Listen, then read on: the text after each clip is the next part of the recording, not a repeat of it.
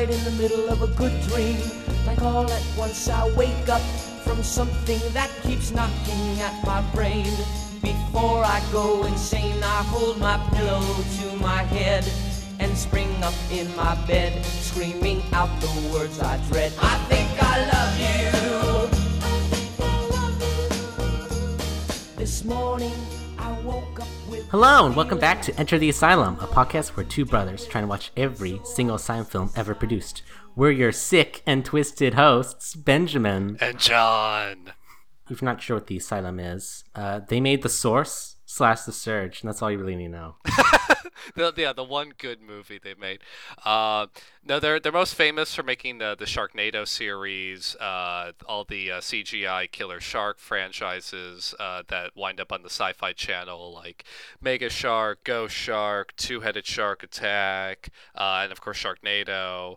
Uh, they sure love their sharks, don't they? They really love their sharks. Um, they've also done um, all the uh, mockbusters where they rip off a upcoming blockbuster. They just uh, they they rush out a, a title really quickly, uh, stick on a vaguely familiar sounding name like Transmorphers or American Warships.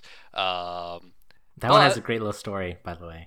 They got sued for that one, actually. Um, oh, yeah. They, yeah, yeah. It was, they called it American Battleships, but then um, the company made Battleships sued them for being far too close. Uh, we, we can't have you infringing on our original product based on a board game. With aliens, for some reason. Man, uh, that movie's a mess. They they are a they they are a parasite upon the the Hollywood. Actually, that's not that's not entirely fair. It's Hollywood's a parasite itself. It's, well, that's the thing. It's like that's a tick a, on. It's like a tick that's sucking the blood from the tick itself. So. That's the thing. It's like it, they they're they're a parasite on a vampire. It's like, can you really blame them? You know, can you really feel bad for the vampire? They never um, lost money. So they are. You know what they are? They're like they're like the um. They're like the, the Uber example of like Hollywood. They're they're, they're like the, the, the zenith, the, the the Hollywood at its most cynical and uh, uh, corrupt and unoriginal. Basically, all of the worst tendencies you see in uh, mainstream Hollywood, where it's just remakes, sequels, uh, just kind of hashing out the same things over and over and over again. The Asylum takes that, but just to the next level.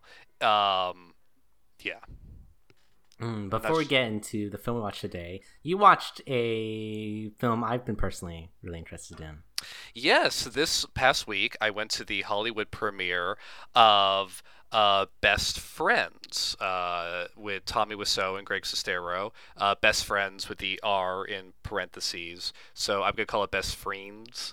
Um But um, yeah, this is the this is the Greg Sestero written uh, movie, um, and uh, capitalizing on the success of both the The Room and The Disaster Artist. Um, and I think definitely your enjoyment of this film is enhanced if you've read the book, The Disaster Artist, uh, not the movie. Uh, it, you have to have uh, read the book because the um, the book paints a darker image of that relationship between Tommy Wiseau and Greg Sestero than the movie Wait, does. Hold on. Okay, so is this film a fictionalized story, or is this like the based the the, on... the film is a fictionalized story? It does say the trailer does say tongue in cheek, based on true events. All right. Um. So I, I would say it it helps to under it, if you understand that relationship, that real life relationship between Tommy Wiseau and Greg Sestero, when you go into this movie. It's not essential, but I think it, it it helps your enjoyment. And there actually are a few references to the book specifically hmm. uh, in the film um, that I and like a few other people in the audience, uh, like you know, got uh, we were like laughing hardly at that. Almost everyone else in the audience is like, I don't know what that's in reference to. Um, The um, but yeah, what I was gonna say was the uh, the book, The Disaster Artist, paints a darker uh, image of that relationship between Greg Sestero and Tommy Wiseau than the movie does. The movie, and this is my main critique of the movie, it's a fun movie, but it's a very superficial treatment of Tommy Wiseau. It's a very it, it's a very gentle Uh, uh, treatment. It doesn't really explore the many ways uh, how um. how backstabbing and and selfish and greedy and uh, manipulative Tommy Wiseau can be. Um, whereas uh, this movie, uh, since it's written by Greg Sestero, um, kind of explores that relationship a bit more um, through this fictionalized uh, treatment, which is the only way you can really do it. Uh, but anyway, for, as for the movie itself, um, I really enjoyed it. Um, it's got a very art house aesthetic to it. Um, the um, since this was the Hollywood premiere of the movie, Tommy Wiseau and Greg Sestero did show up to uh, sign autographs and do a little Q and A. And Paul Scheer of How'd This Get Made, uh, who also uh, plays a small role in this movie, actually. Um, He showed up for that Q and A as well, and he described it as a Lynchian sort of movie. Um, and I definitely see the comparison. I don't know if it's quite as creative as a David Lynch film, but it's but I but I definitely but I understand the comparison. It's it's definitely a very surreal uh, movie. Um, it yeah, it, it has a, a very art house aesthetic to it, and it's and it's it's interesting. It's it's a dark comedy. Um, And it's it, it's it's obviously it's very different from The Room, but at the same time, there are little nods to The Room scattered throughout, which is understandable because I think Greg Sestero understands that the only people who are going to even know that this movie exists are probably going to be, you know, fans of The Room. Um, that being said, um, it's interesting. I think at times Tommy Wiseau actually delivered a more believable performance than Greg Sestero, especially really? towards the end. And the the key to this is that Greg Sestero and the, the director of this film, I forgot who the director was, but they obviously created this character around Tommy Wiseau. I mean, they basically they basically manufactured a character who Tommy Wiseau could inhabit in spite of being Tommy Wiseau. Um, all of the like unusual traits of Tommy Wiseau, his you know his um, his just his everything. um, it kind of rooks in the context of this character, and there are moments where you almost forget, not quite, but you almost forget that you're watching Tommy Wiseau. Um, like how so?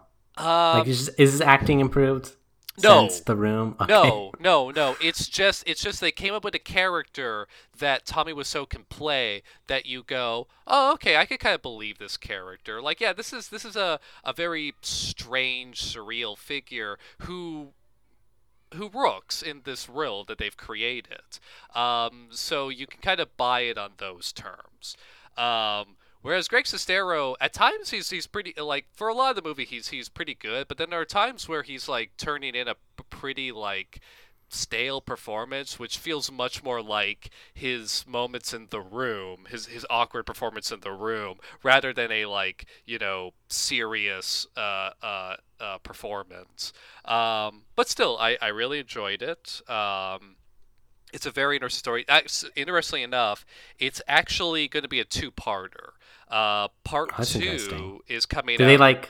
say stuff at the end of the film, sort of like a teaser? Or... Yes, there's a teaser oh, at the end okay. of this movie. Uh, part two is going to come out in June, so it's all been shot. It's it's you know it's it's ready to go. Um, as, as uh, Greg Sestero said during the Q and A, basically they just shot enough footage that they had to make it a two-parter. Um, but um, but yeah, so part one ends on a cliffhanger. And um, probably my favorite thing about this movie was actually the cinematography. Um, It's uh, it's set in L A, and it's it's really well done. It's it's excellent cinematography. It's it it really it really uh, it captures that that interesting juxtaposition between the grit and the beauty of L A. Uh, that's really hard to capture. Um, and a lot of films don't succeed at that. A lot of films can do either or. They can't do mm. both. Um, this movie manages to do both, and actually a lot of it, it was shot in my neck of the woods, um, kind of along the um, uh, the the Arroyo Seco corridor between downtown Pasadena. There's a lot of little local landmarks in there that I recognized and was super excited about uh, about seeing. Um, so yeah, it's, it's, I really enjoyed it. It's, um, like I say, it's nothing like The Room, and that's definitely going to disappoint a lot of fans of The Room. Uh, I'm glad it's not a copy of The Room. It's not Greg Sestero trying to, to cash in on The Room on such a blatant level. Um, but I have to check it out sometime for sure. Um, so I guess we'll get into the film now. Uh, ah, the film, yes. That's what we did this podcast for, after all. Uh, uh, so yes, going going back to the early days of the Asylum when they did original films. This film's up? Original for sure. This def well. Uh... Um. Okay. uh, so let's get started. Uh, today's film we watched was Jane White is Sick and Twisted, uh, and it's probably the most well-produced Asylum film that I think we've seen that, so far, which is really sad. Mm. Um, but yeah, for uh, yeah uh, of the uh, of the early Asylum films, this one obviously had the most like money and yeah. wasted talent. This is um, this is one of the most painful comedies oh, man. I've ever watched. It was in rough. My life. There was many times where I had to take off my earbuds and look out a window for like comp- thinking about life what I'm doing. Life is still worth living. Um, no, this is this is a this is a comedy on the level of um, The Master of Disguise. That's David, amazing. David That's Carver, awesome. Which actually came out the same year as Jane White is Sick and Twisted. It's on that level of just painful, um, and um, and yeah, it's. Uh, Uh, to quote the Nostalgia Critic, um, reviewing bad comedies is hard because there's only so many ways you could say that wasn't funny. Yeah, this is this is something I've been dreading talking about this movie to start off with. So it's, the, this does enough weird things that I think I can we can survive. The weirdest but... thing about this movie is um, how many um, the, the the talent, the waste of talent uh, yeah. behind it. There are uh, some actual like. No names in this in this movie, such as Kim Little, which we all know, of course, from the famous film Killers. And uh, uh, yeah, she plays the main character, Jane White. Heather, yeah, yeah, same actor uh, plays Heather. But yeah, uh, besides her, pretty much every single person in this movie is a former big T V star. Um, Which or, plays into the core central which, plot which, in a way. Which plays into which the plays sort into of the themes premise, of the film. Which plays into the premise. Um, but there's one real. Well, there's actually there were two shock uh, uh, uh, acting choices for me, um, which we'll get to. But uh, do you want to set the premise for this movie? Sure, sure. So uh, the plot, the premise of the film is basically Jane White uh, believes uh, there's this um, reality T V show host who's named Jerry something. I don't think they ever give a last name. Uh, he has this thing called the Jerry Show. Uh, Jerry King, Jane... I think he is. Yeah, Jerry Jane but White yeah, he... is obsessed with this man and believes um, he's her father. The the yeah, she's obsessed with T V. She does nothing but watch T V, and the Jerry Show is an obvious riff on the Jerry Springer Show. Um, and uh, uh, Jerry, in this case, though, is spelled with a G rather than a J. But otherwise, it's just the Jerry Springer Show. Um, this film actually starts off with a bit of that, with um, a sort of montage of Jane White, the character, inside a variety of different T V shows um, yeah, it's, that were airing I, in the nineties, I it's, it's Yeah, it's sort of her interpretation of her life as a T V show. So yeah, things like The Simpsons and Friends. Um, it's it's pretty well done, I'd say. Right? It's okay. It's it's o- it's okay. When I saw that, I was looking forward to the movie. Yeah, the, so. the, the little there, there's all these little transitions which follow the, the pattern of the intro, which is they're they're modeled after uh, uh, real life T V shows.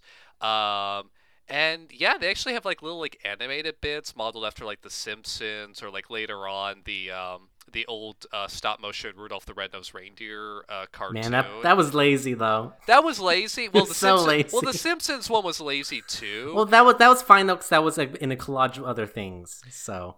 Oh yeah, yeah, it worked a little bit better in that context. But like, what's funny is that the animation, it's like, I mean, the fact that they had any animation at all is like.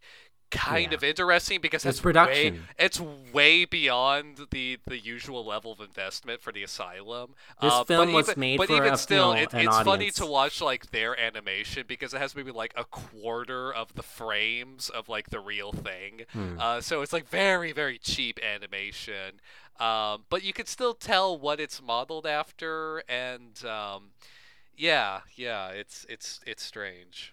So the camera then pans out, and we see that Jane White is watching this uh, from a T V screen, and then she's watching the Jerry Show. I think at some point they also mentioned Jane's father disappeared fifteen years ago, around this point. Right, but she's convinced that Jerry is her father. Yeah, yeah. Um, Jane's watching the show, and she's an opportunity to appear on the show when the upcoming segment is about uh, transvestite closeted or closeted transvestite prostitutes. Right, right. The, if you're a transvestite closeted prostitute, uh, come on our show. Yeah, there there are three things that this movie uh, finds uh, hilarious. Yes, uh, I want to. One, wanna, one is transvestites. Right, number two is braces. Uh, as in the braces in your teeth, and number three is buck teeth. Those are the three things. If you th- if you find those three things hilarious, you are sex. in for a treat, man. This this movie is for you. The word "sex" is very funny, and they say it a lot in this film. Oh, and my I want to get into this right now. Um, this film, I- I'd say, is insensitive, and we're going to talk about it. So, it's viewer discretion devised. It's from the early two thousands when these kinds of when yeah, making fun of transgender people was still. Okay, um, but yeah, this movie would absolutely not fly today. So Jane hatches a plan basically to dress up as. Uh, I should say okay. I should say okay. I don't mean like I like I think it was okay, but like yeah, but, it was don't it worry was considered it. Yeah, acceptable by the mass media of the time. Just to be clear, yeah. uh, she plans to dress dress up as a transvestite, um, basically in hopes of getting onto the show somehow. Yeah, she okay. So so she's. Firstly, she's an incredibly stupid person. Um, yeah, I don't very... Her character's weird because sometimes she's somewhat intelligent, other times she's not. Well, this is the thing. I mean, I would figure someone. I suppose who... she, she, she's like, I guess, trapped all the time in her house, though. Yeah, yeah. Her sense. mom, her mom is agoraphobic. She never leaves the house. So by extension, Jane basically never leaves the house. House, but Jane just not, wants to do nothing but watch T V. So that that's fine. But I would think someone eat like okay, yeah. Watching too much T V absolutely destroys your brain, absolutely. But nevertheless, I would think watching lots of T V would give you a better sense of what is socially normal in the in the world. And she has no grasp of what is socially normal or acceptable. However, nor does anyone else in this movie. Nor does anyone else in this movie.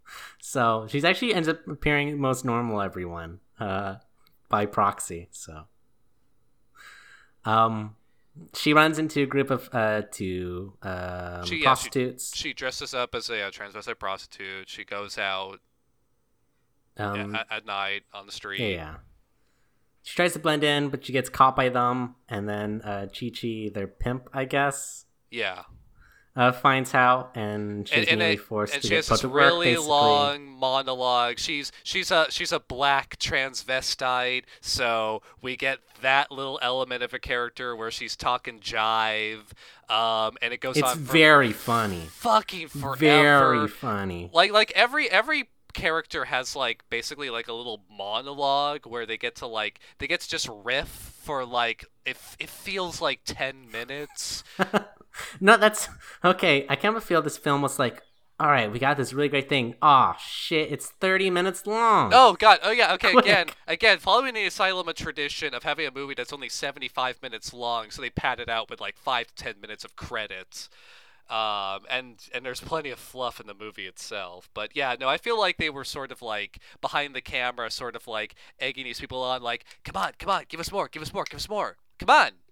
Yeah, she's told to go see um, uh, Simona, right? At the motel. I think that's her name. Is this where uh, we get the Monty Python trans-esque transition? Hold on, hold on, hold on. Not yet. uh, she gets picked up by a man um, oh! looking for a good time. Yeah, yeah. Um, yes! Whose name is Barney. But played by played by Colin Mochrie of Whose Line Is It Anyway? Huh? I was shocked. I don't know who that is. Oh God. Okay, yeah. Well, you're you're you're too young. You you didn't grow up on nineties uh, on nineties T V. But yeah, Colin Mochrie was one of the four main people on Whose Line Is It Anyway? And when I saw him, I was like, is that No, that can't. Yeah, he's be a real bad. Mockery of an actor. Am I right? Oh, no, but that's the sad thing. It's like, I mean, if you've seen Whose Line Is It Anyway, you know he's actually like, you know, kind of talented at improv. And here, I mean, like he is the closest thing to a funny character in this movie. But still, man, like he, um, it's not great. It's really it's not great. Um, and it's it's a it's a shame that he he had to do this. Yeah, he takes her along uh, to the motel. Yeah, he picks um, her up. Uh, uh, and this is when we see the, the Monty Python bit, where it transforms into a Monty Python uh, animated yeah, sort of the, sketch bit. Yeah, it's the Terry Gilliam-esque yeah. yeah, the transition. And did you think, um, did you feel, I totally thought they're going to transition into a sketch.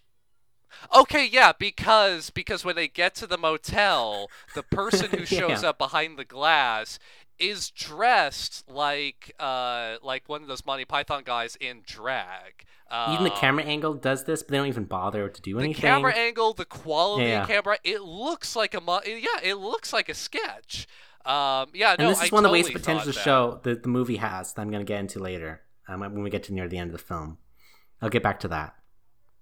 Um, we can talk about it now if you want, but um. Oh, the, the, the, the animation? Oh, well, the animation's bad.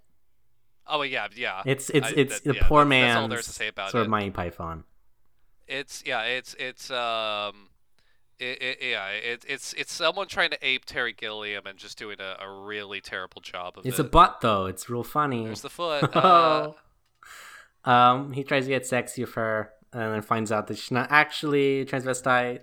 And he gets all freaked out. Yeah, he. Uh, yeah, the uh, uh, Barney, Colin Mochrie, uh, uh, play, uh, is um, uh, uh, a gay person in denial, basically. And that's his character. Um, and that's his character. Ah! Yeah, it's very, it's very well done and very thoughtful and, you know, well done. But he is the he is probably the closest thing. He he is probably the closest thing to a um, like a.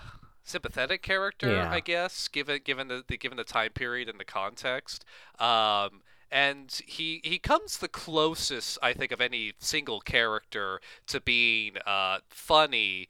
But I mean, God, there's just not a lot there to work with. Yeah. Um. So she tells him that uh, she's only doing this to get attention from her dad, um, who is who she believes is Jerry. G- who she believes is Jerry.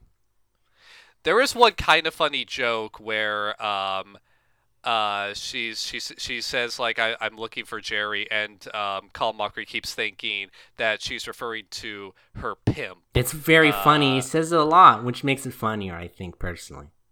Right. It would have been funny if they did it. It would have been kind of funny if they did it once. It was, like, the closest thing to a good joke, which they immediately ruined. uh, so um, Jane gives uh, Barney a ride home. Because uh, his car broke down. Oh, that's I forgot. But they should mention there's a scene where she has to push the car along. Um, oh right, okay, yeah, that funny. was that was that's sort of that was kind of a yeah. funny moment. That was a funny moment. That was actually kind of a funny moment. Yeah, he he he. Uh, Barney picks her up. Uh, the car breaks down, and she has to push the car to the motel. Um, that was actually a genuinely funny moment. Um, and that's the last genuinely funny moment. Uh, basically, um, yeah. So Barney wants to go tell his wife, basically, um, about his uh, being closet uh, gay, um, and he gives her enough money to go see Jerry in Chicago. Yeah. Um, she only asked for like what, like three dollars, and he gives a five dollar, and he asks for change back, which is it's it's all right. Yeah, it's okay. Yeah, it's all right. It's, it's all sort right. of generic yeah. joke, but yeah. Again, most of the like almost funny moments in this movie revolve around the character of Barney. That's the last we ever see of him until the end of the film. So yeah. Um. So the next morning, uh, we meet Jane's mother, um, and she's basically afraid that Jane's experienced the same abandonment, uh, that she did with her father. Which is all right, sure. I'm not sure. They don't really give a good reason, uh, why she has this. Considering that we discover the father's backstory later on, and it me- yeah. messes the whole thing up. Um, we also meet Burger, who is the worst. Burger, okay. He delivers played groceries by, to uh, her mom. Play Burger, played by. Did you see who played no. him? Chris fucking Hardwick. Uh, can you tell people who who is at midnight? Oh, interesting. At Midnight and all the talking show and all like the Talking Dead and Talking Bad and all that. Chris fucking Hard Chris Hardwick, way way way before he was a big thing. Like this is this is like this is a, a really young Chris Hardwick. Um, but like I did not recognize him. I called Mochrie. I was like, is that no? But like I did not recognize Chris Hardwick at all in this. Um, partly because he's he's very young, but also because Burger, the character he's playing, Burger, is like one of the most painfully unfunny yeah, yeah. This is when I stopped in listening. A movie that's nothing but painfully unfunny.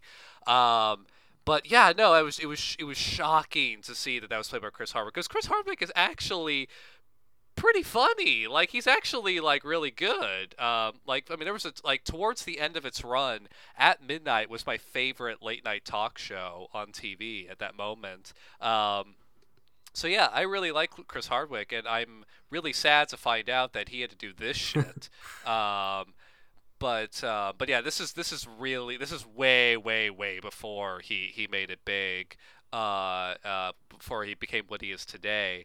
Um, but yeah, that that was a shock to find out. Those those are the two shockers in this movie: Colin Mochrie and Chris Hardwick, um, actual names uh, in, in an Asylum film. Yeah, so he delivers groceries um, to the house because the mom never leaves. Uh, basically, his his thing is that yeah. yeah, he has big buck teeth. He has this this like is the set of like big yellow like you know jutting out you know buck teeth, um, and he's incredibly stupid, incredibly slow, um, and he wants to bang Jane's yes, mom. Um, which he explains in painfully vivid detail. Painfully. Yes, uh, again, uh, just gotta, you know, give our actors, like, five minutes to riff. We get, we gave them, like, you know, a five-second joke. And it doesn't help like that um, Jane uh, doesn't... It just has, like, a gaped mouth every time this happens to her in every scene. Like, she doesn't riff with anyone else. She just listens to all these very funny skits happen. Yeah, because it's Kim Little who, you know... My apologies to, you know, Miz Little, but uh, she's not a, a, a comedian. She yeah. she does, you know, she, she she has no improv skills. So she has, she yeah, she's a blank slate. She's a brick acting next to people who actually have talent, even though they're given nothing to work with. Um, yeah, yeah. So it's, Burger it's... drives her over to Chicago. Um, bus sta- there's the bus station to Chicago. Um, she runs into a mystery man. Um, says his name is Dick, but she believes oh. is actually the lollipop killer serial killer. Um, who uh, we forgot yeah, to so mention. Um, Jerry. There's not a lot to say. It's it's, it's a serial killer. Oh, that's, yeah. yeah, that's right. Um, that's I forgot. She writes letters. Yeah, she writes letter to yeah. him uh, to the lollipop killer because on the Jerry Show, presumably at one point he mentioned. Uh, one of the upcoming segments would be I'm in love with a serial killer. So she's trying to get onto that segment. And that was weeks ago, and obviously it didn't work. But um, but yeah, so she had written letters uh, she breaks up with serial killer. As well. Oh, that I missed. Um, but yeah, so now that serial killer has escaped from prison, and she mistakes this uh, Dick Smith, I believe his name is, uh, for the serial killer. Who, who again, Hold again, on. Another, you said mistakes, uh, by the way, and that that's a bit late. Um You're spoiling the whole plot, John. No, I, I, I've laid out just w- what we know up to this point. Okay. He's escaped from prison. We we know that by this point. You said uh, mistakes. She, he's the lollipop killer. Whatever. Sorry, everyone. Oh, I see what you're saying. But he doesn't. But he, but I mean, even you could tell right off the bat that like he doesn't look anything like him. Sure. So, but but Dick. Who's Dick again, played by? Again, played by.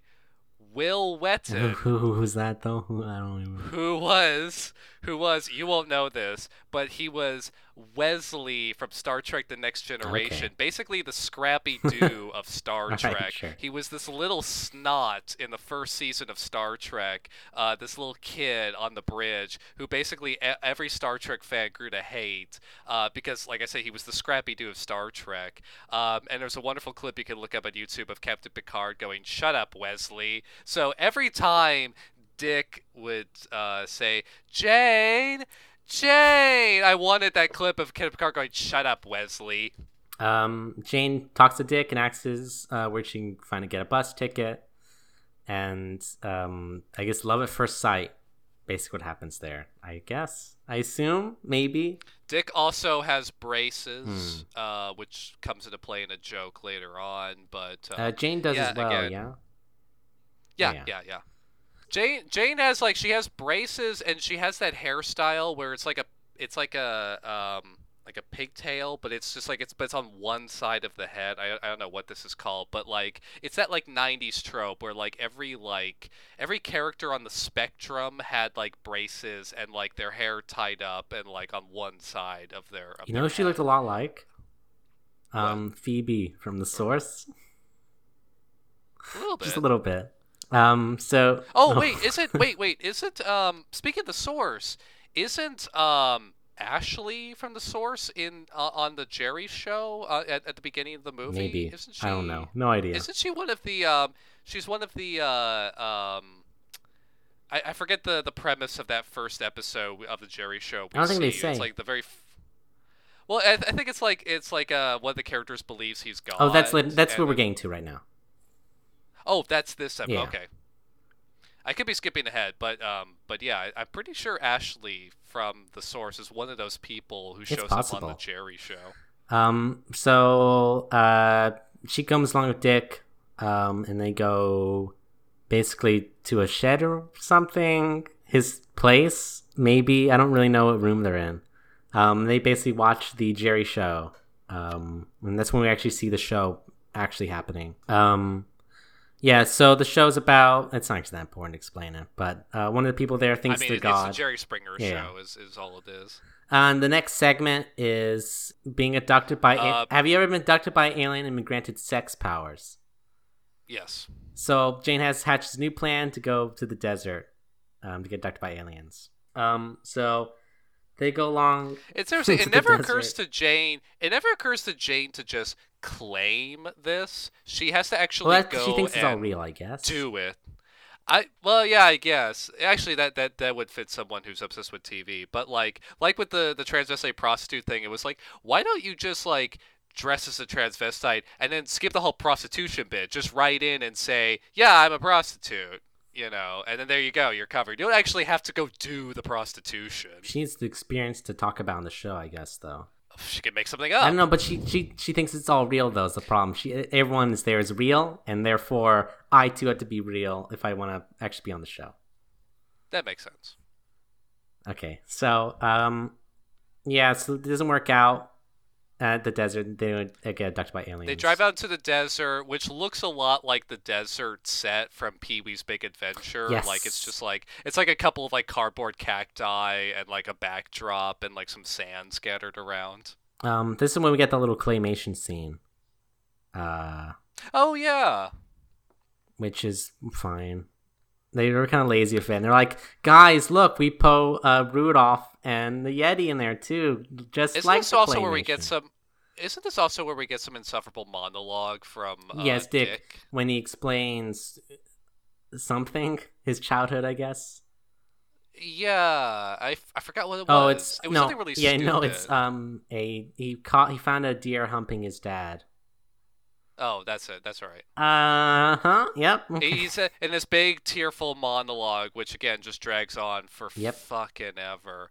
Um, and again, once again, and, Jane's only character is to be, has her mouth agape, sort of looking somewhat horrified. Her, yeah, her mouth agape, just sort of giving a stupid grin, just like, eh. Um... God, yeah, it's it's it's intolerable. It just goes on for fucking forever, and then it leads to that little stop motion sequence. Yeah. I clapped um, when I saw Rudolph the Red-Nosed Reindeer. um, so this at this point, uh, she finds out that Dick is in fact not the lollipop serial killer, and gets angry and runs away. Um, Dick follows her around a bunch, and that doesn't work out. I don't know. This it's. I'm starting. I'm trying to lose all interest in talking she about this. She just goes film. home. I think doesn't she? Yeah, we're almost. We're almost done. Yep. Actually, I think. Uh, she heads back home, um, and she finds out that Burger and her mom has got it going on, so she doesn't go back home. She goes back to the motel, and then she... the mom also. I looked this up. The mom also played by a a uh, stop it um, a noted T V star, um, Allie Mills, uh, from. Um, I'm trying to look up I M D B, and let's see. She was in What was she on? The Wonder Years. That was that was her big thing. The Wonder Years, which I never saw because that's before my time. But again, another big T V, a former, t- formerly big T V star in this movie. Yeah, she gets. She goes back. She goes back to the uh, motel and proceeds to try and hang herself. Um, but the rope. She, uh, she's trying to hang herself on. It's a bed. It's the. It's a. Oh bed wait, sheet. Hold on. Sorry, sorry. Before she hangs herself, she finds out that Jerry killed him. Uh, was killed. Live on ah, T V. Ah, yes, this is the big, yes, the big thing. we, we jumped back, we jumped a little ahead there. Jerry was killed. Jerry was killed uh, by an audience member. Yeah, it was an audience member. No, no, um, because the question was, um, what was your, is your daughter or your Girl Scout a clown Nazi? I think was the question, and I think he was killed by the. Jesus, I missed that. Yeah, and she was, she, he was killed by a, uh, one of the children. Okay.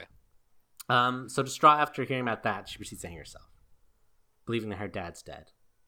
With her bed sheet, she ties it around like the I think the fan, the bed's the, the ceiling fan or something. Um, the roof then collapses, and then we see Barney again. Um, and one of the transvestite prostitutes. He's dressed up in like um, spandex. He's yeah. he's yeah he's got a he's got a leather uh um uh what should we call it uh, uh B D S M yeah, I think it correct. is. I'm trying to remember the initials. And then she gets right from Barney home. Today. And we see Barney again, and it's all right. It's fine. uh, she meets up with her mom, and she reveals that uh, Jerry was never her father. Right. His entire time. And in fact, he just he was he worked with T Vs, and he was like a T V repairman. And we find that we get this is where we get the flashback, right? Um, the flashback could, pops it later, but let's talk about it now. It's topical. Uh, so yeah, it doesn't make any sense. Why. It doesn't make any sense. Well, it, okay, it kind of explains why she right. thought. Okay, hold on, hold on. Jerry was, but his okay. okay. They find out that um, her father was crushed by T Vs. Yeah, a bunch of T Vs came down and crushed. And here's the big problem with that is that her mother is uh, thinks that it ble- tells Jane that her father ran away. And that's why she doesn't want Jane to date anyone. Oh, I missed that. Okay, so what? What is uh, her mother's reasoning then, from being like more than that? More than that, Jane saw her father. Well, she looked at she as as seen in fair, the flashback. Um, yeah, so she looks at a, a T V is also on after wow next to her father's been crushed, and the T V's playing. Right, the his show. His legs are sticking out of I the think, bottom well, of the T V. Well, that's because like, she's like a young child, so like cognitive. You know, change basically. Right, right. The, at, even at a young age, P T S D she's already obsessed like, with yeah. T V. She already, it looks like she's already already does nothing but watch T V. So she hears the crash. She goes to the next room, and there's like just like two legs to give a pile of T Vs, and one of the T Vs right in the middle is on, and it's the Jerry Show. So I guess that's how she interpreted her. She linked her father and Jerry in her mind, in her in her young fragile mind. They had a psychic link, John. Then allowed. Are we are we are we going on Killers uh, logic here? Jerry and is Jerry this, and Jane had is, a psychic is link. Jane is is Jane and Heather from Killers the same character? They're twins. That's why they look the same. We never got Heather's last name. It could be Heather White. We don't know. That's true. That's true. Um, I think the father has to be allowed to make that have that make sense, but it could be like before this, maybe. Can we connect this movie to the Asylum climactic universe, maybe? Do we tough, want to connect it? it? I don't know. I'm more interested in knowing how Chris Hardwick managed to live this down. Uh, um, so Dick...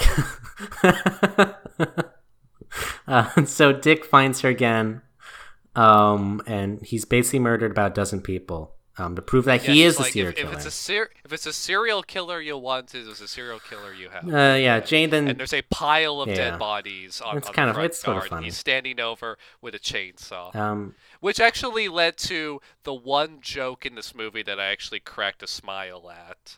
Um, and it's when uh, she goes out to embrace him. I think they kiss. And then she goes, um, oh, but Jerry's dead. Yeah. And he goes...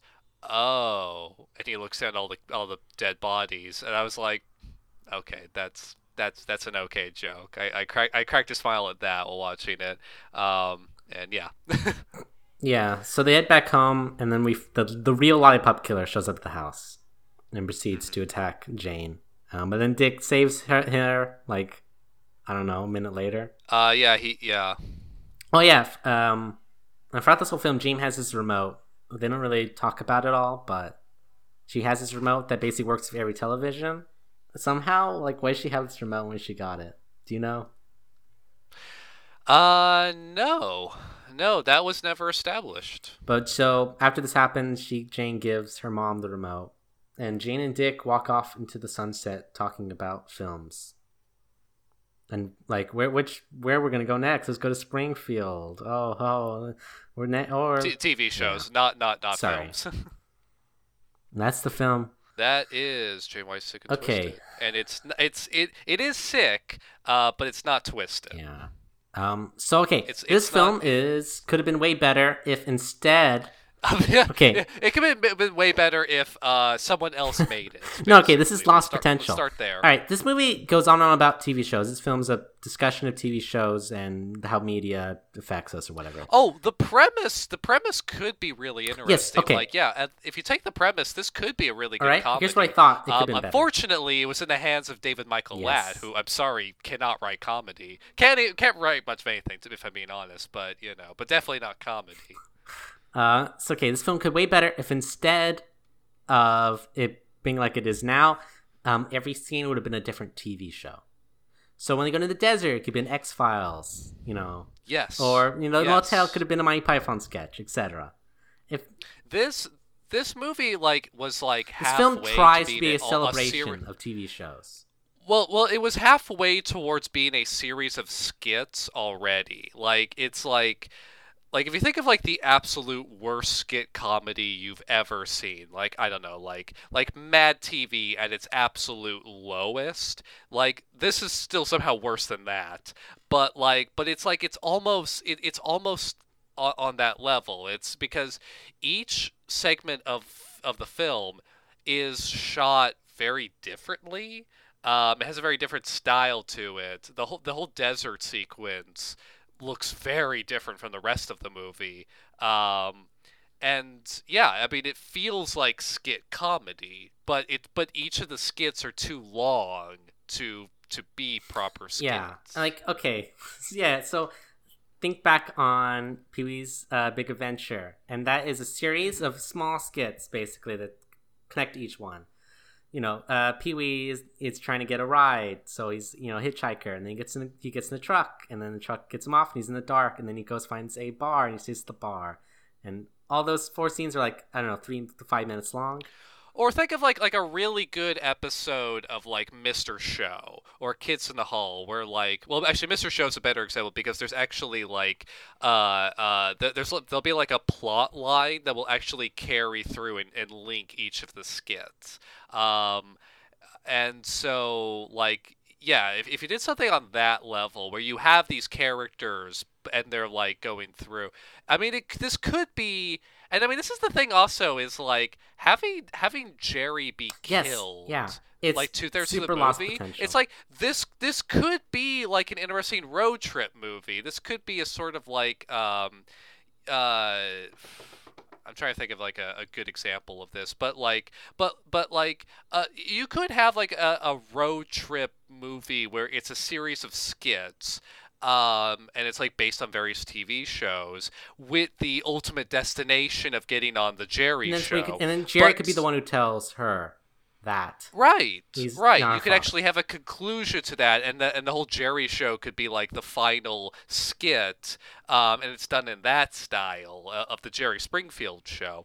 But so to, so to have Jerry killed off like two thirds of the way through the movie, the film just sort like of ends, just basically, end, just ends that the, the the movie basically just goes a big boomerang where like you throw it out, it doesn't reach its target, and then it just comes back and hits you.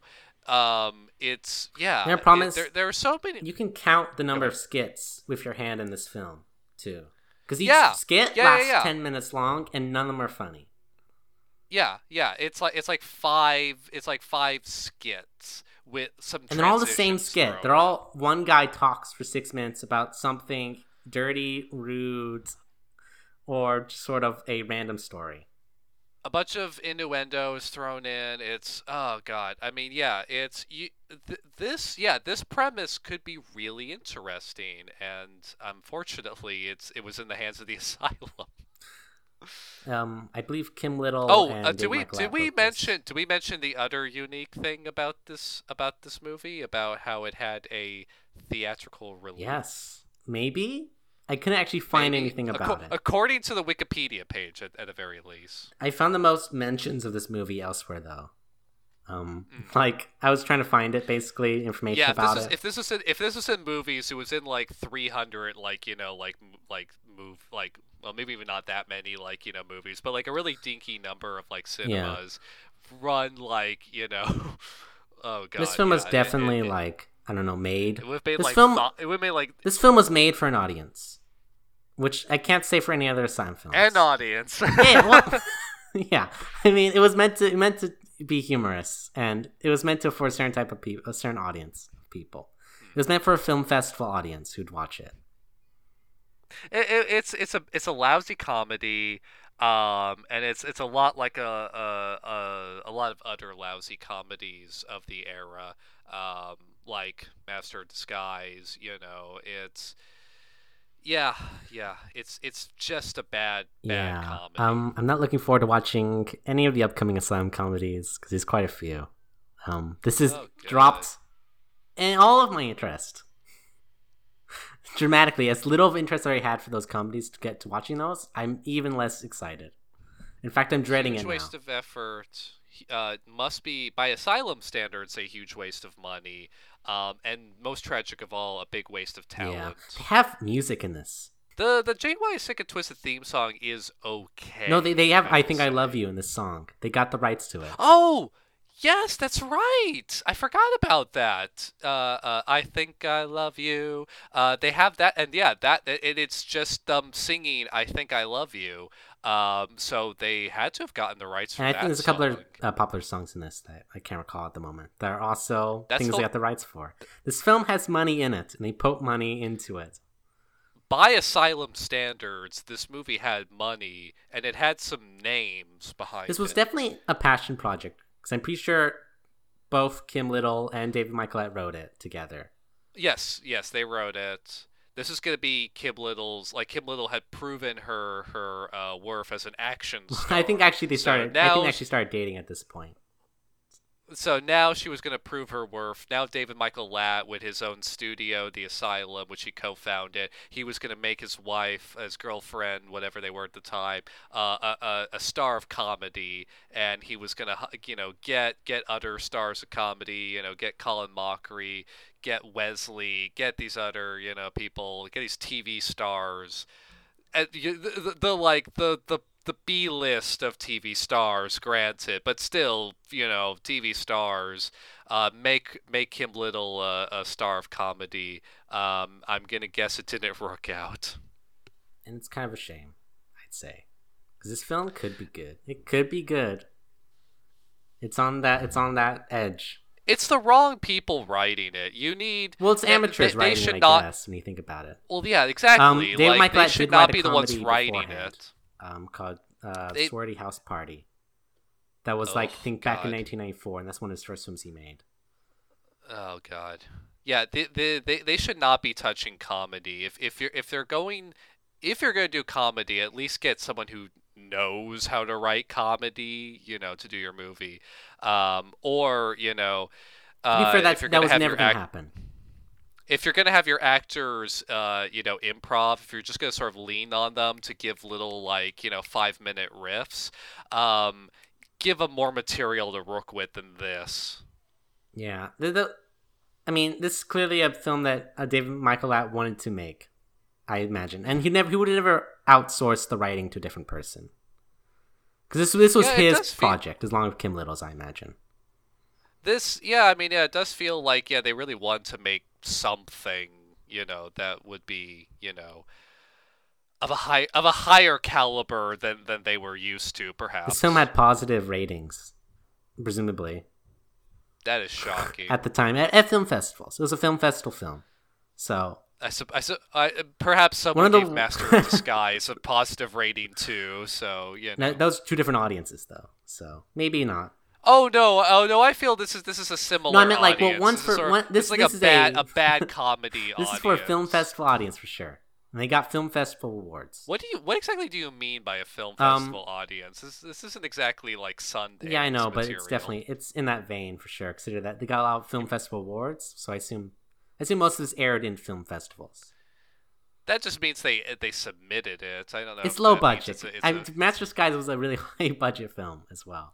Oh yeah, yeah. Uh, Two different that, levels that, that of failures. A, that was a studio release. You're right. You're right. Yeah, this is this is a this is an independent film because it's The Asylum. Even though The Asylum is absolutely a product of the Hollywood machine yet, though, in its own I'd weird say. Little way. Well, it um, isn't yet. But yeah, you're right. It's an indie film technically. Yeah. Um, I don't know. Any last words? Uh, about the film. I mean, really, I think we covered it. We do like, not recommend you know, this film. Only...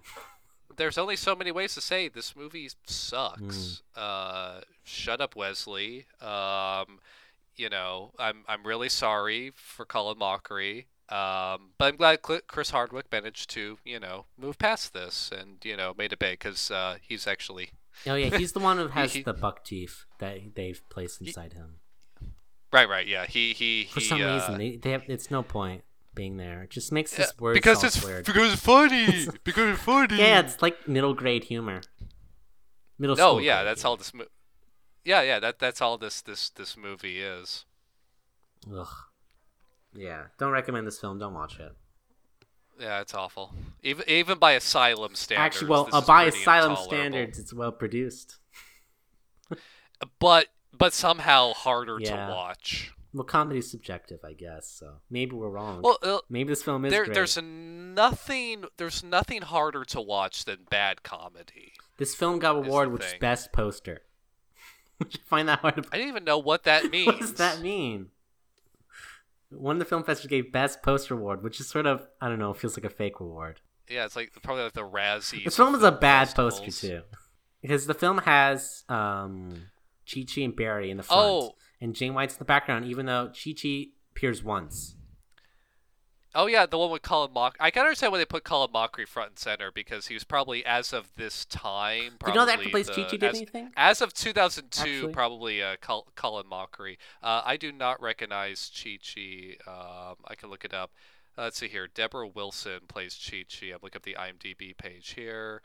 Deborah Wilson. That name sounds kind of familiar. Um, known for... Over the Hedge, Metal Gear Solid four, Scary Movie four. Over the Hedge, that's some gold right there. That that's that's later than this movie, obviously. But not too um, late. But yeah, Metal Gear Solid, that's she's on voice rock. Um Okay. So she's been in stuff, but not yeah, like she's not, not the same. Super well known. Yeah, I'm not sure why she's on the um uh poster. I guess they just thought she looked fucking hilarious. She had that very again, funny transve- I, Again, transvestites. If you think transvestites are hilarious, you will love this movie. That's the film. Um.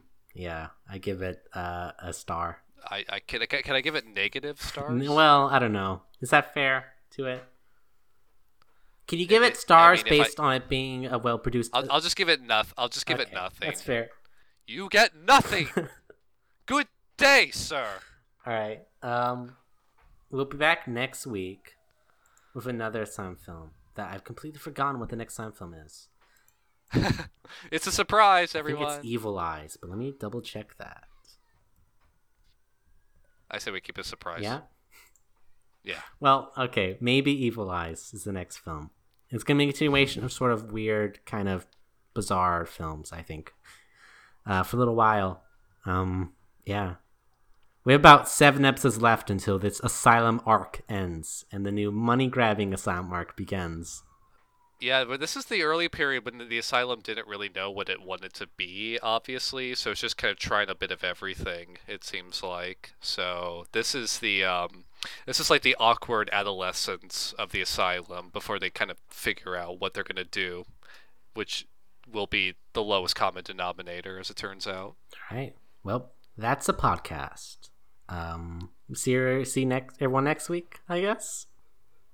Bye-bye. Laters. You really don't have to worry. I only want to make you happy. And if you say, hey, go away, I will. But I think better still, I'd better